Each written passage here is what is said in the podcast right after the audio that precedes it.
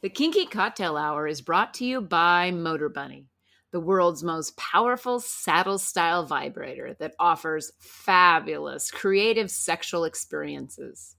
We use it and it rotates, it vibrates, and it delivers mind blowing orgasms.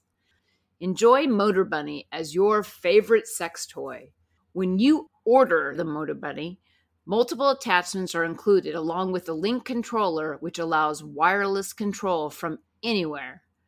Motorbunny is the world's most powerful saddle style vibrator on earth. Use the link in the show notes and spice up your sex life with a Motorbunny. You're listening to Kinky Cocktail Hour, a conversation between adults about sex forward relationships, kinky lifestyles, and frank communication. If you're under 18, please stop listening and visit scarletteen.com.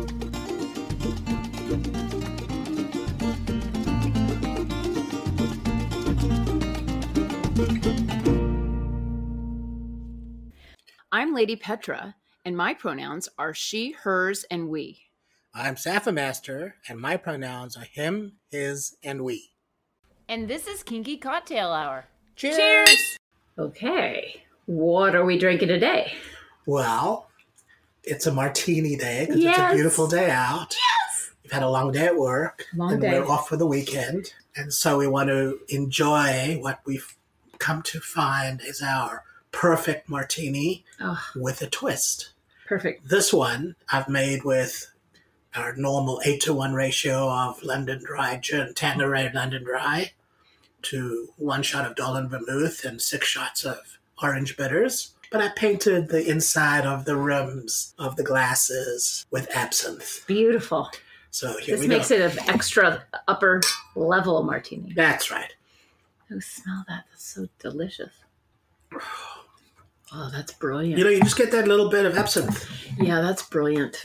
Mm, It's a it's a delicious martini. yeah.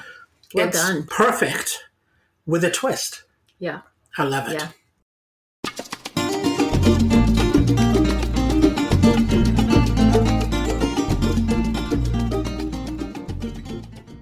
The Kinky Cocktail Hour is brought to you by Slubb USA, the world's strongest, most powerful male masturbator. Visit Slubb USA at slub, S L U B B USA.com. Today's conversation is brought to you by WeMinder, a behavior chart app for kinky couples like us. Learn more at WeMinder.app. Concerning Littleton, Yeah. chapter 14. Mhm. This one's called Coming Clean. Yeah. And, you know, as soon as I read the chapter title, I thought, well, Mako is the king of double meaning. Yeah, so I know. what's going to happen this time round? So, you know, it's a introduction again to Wallace and David. Yeah. And they're in the greenhouse that we learn is on Wallace's partner's property. Yeah. His husband's. Turns out it's his husband. Yeah. Yeah. The college professor, Dr. Curtis. And there's a little dirt play in the greenhouse because they strip down to their naked To their, bodies, uh, to their you know, diaper diapers. bottoms. Yep.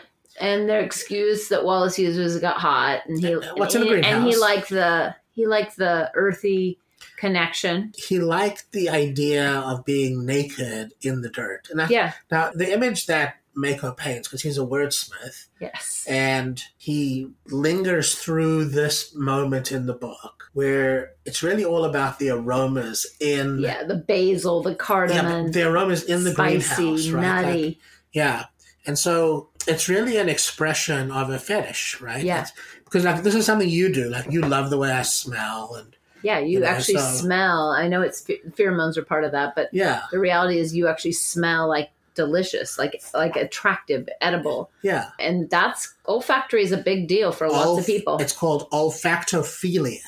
Olfacto, Olfacto, like olfactory, for Mhm. the, olfacto, the, Philia. the, the, the cells, right? The olfactory cells, and then philia is to like or to love, to, to Yeah. love smell. Yeah. Olfactophilia. And these aromas that Mako describes in the greenhouse, you sort of have a picture of luscious, oh yeah, aromatic, earthy, earthy organic, organic matter. experience, right? Mhm. And Wallace is into this, and he likes to get down and dirty. He likes to dig in the dirt naked.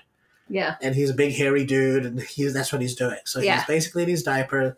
They both strip down to their diapers, and they start, you know, doing what they're They doing actually in the dirt. planted seeds and stuff. Yeah. Yeah. they start having a little sand fight, Dirt clods. a little Yeah. dirt lot. So you can again, like, imagine the experience of two naked, diapered, Littles. college age kids, littles, playing in the dirt and fighting with dirt. Right. So Yeah. it's very, it's a very like Childhood. playful Mm-hmm. childhood experience, right? The husband puts his head in and says, "Come for dinner." And Basically, it's kind of already kind of like, mm, he's sort of like got, you know, Yeah. got that stink eye going on because they're getting dirty. yeah. But they head in, and They're in the, filthy. and they are, and they are filthy. So in the heading in, they round them up to the bathtub.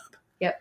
And there's a, an occurring that happens as they walk into the house hmm where Wallace does this little like scratch his ear like a puppy because he talked about his dirty paws hmm and he scratches his ear like a puppy and you're like oh puppy play and it turns out that Wallace has another persona hmm as a puppy that he goes by the name of Scamper. Scamper. Yeah. Anyway, that goes on in a little more detail later, but they go up to the bathtub. They got a big bathtub.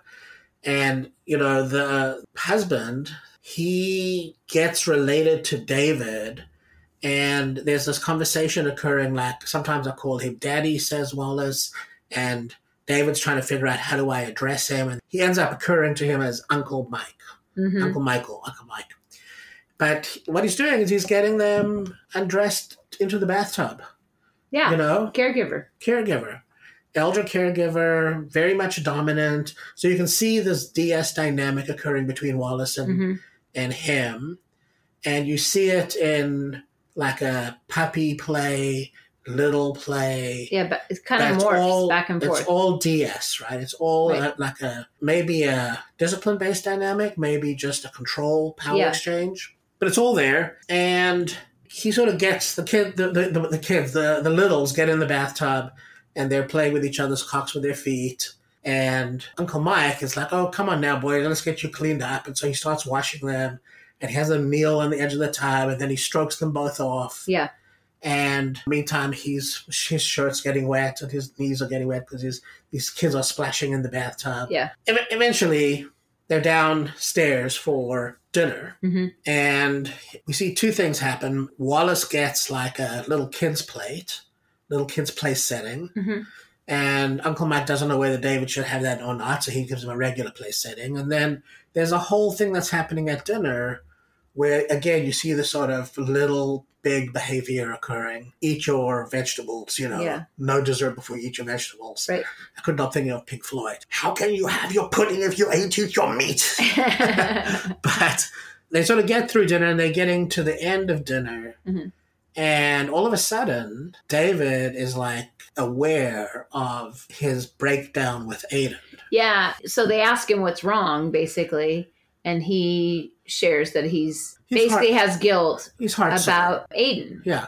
So they first were talking about inviting Aiden over, and that's when David sort of got present to that. And he was also during that time when they were talking about it, he was saying, "Well, I don't know if Aiden really wants to do this, or he doesn't really want to be around me, or da da da da." Right? And so I think he was already trying to find ways of them not to invite, Yeah. like, "Don't ruin it for me," kind of Right. thing. And he's being a dick, is what he is. And so. Basically, he has an epiphany. It's interesting because during this moment when this conversation came up, which is really an integral conversation, Wallace was all over that shit. And then Michael was too. Like they live by a certain standard for sure. Well, it sounds they like, were like, you need to deal with this. And they actually dropped roles. Like they became, Yeah. I heard Wallace become an equal, almost topping to David, saying how you need to get your shit together. You need to figure this out. You can't Right. leave this open ended. right. So they announced that they're polyamorous. Yes. Right.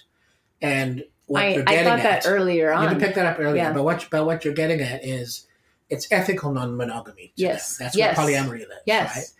And you know, you're with him and yet you're doing people on the backside. That's like totally out of out, of whack. it's out of whack. Yeah, it's out of ethics. So really, it's a another chapter where we get to see the exploration of relationship in different dynamics. I love this part of it because the ethical non monogamy with whatever agreements you have in place as a group right? Hmm. It works because there's communication and there's been agreements made.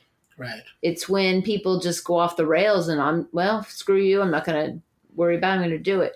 You know, like even in my past relationships, I said, you know, if you're going to do something, tell me ahead. Give me the courtesy to be integral in what we've created because then it will come to an end. hmm But that I can respect that because of, because people grow and change. I would hope that I was growing and changing with my partner because that's how you stay connected, right? But I also knew that what if I thought it was one thing and their viewpoint was different and I didn't know there was a problem until it's too late. It doesn't mean that I can fix it per se, but it also means I can understand why, you know, and that gives you completion on relationship. Otherwise, it's not complete. If it's just random, it doesn't get complete. Right. Yeah. I mean, I think this is the thing. This is in many ways how we got to what our kink really is, which is communication. Totally. Right. Because in this relationship structure in this chapter sort of gets at the heart of it. When there's essentially integrity in the ethics of the relationship, Yeah. then you can let go. It gives you a lot of freedom actually story. inside of it. People think, Yeah. well, it's constraining because you have agreements, but really, No. like things that are not on your plate, are you really like looking to do them just to defy your other partner, even though they're things you're not that wanting to do or whatever, but because they're off the plate, uh, Yeah. that's why you're going to do them. It doesn't. That's like childish. Right. The idea is you want to be able to do the things you want to do because they turn you on in a way where you feel self-expressed and your partner or partners support you in what you're doing because there's been agreements made That's the thing, right? right i mean that they can be on board they can be your, on Totally. your team Yeah, absolutely. Yeah, so it's interesting because one of the thoughts we had while you were reading this chapter was it's almost like you could see David on the outside of this partnership being brought into the polycule as a member of the polycule and then being provided guidance by the polycule as to the ethics of the polycule. mm-hmm. And so now he's going to have to deal with his relationship with with uh, Aiden as an impact of that Mm-hmm. and you know that's how you keep the happy family happy. So the chapter's called "Coming Clean," and it so totally fits. Totally fits because they had a bath, they had a bath. And then they, you get sorted out in your relationship. and and that and it's key because the bath time was when they first started talking about aiden. Yes, right? And then there was pushback from david yeah, on that, right? yes, And then you get to the end where he has to come clean with who he is in relationship with Aiden. And, you know, he's not downplaying Aiden at this point. He realized he's hurt Aiden. yes, So, like, those two instances are like, it brings the story, the tub, the clean, Mhm. brings it through the, the chapter, but then the two incidents that are attached to that are interesting. very, yeah. We aren't resolved in this because we don't know what the resolution is because Mhm. the chapter ends when David goes off to get with Aiden. Hmm. Yeah, so we'll see what happens Love it. next. That's it for today. If you're interested in kinky relationship coaching, online domination, or if you'd like to sponsor the pod to keep it going, please visit our Patreon website at Lady Petra Playground. You can reach me via email at ladypetraplayground at gmail.com. Our music is composed and performed by Roger Ferguson, who can be found at rogerfergusonmusic.com. Till next time, cheers!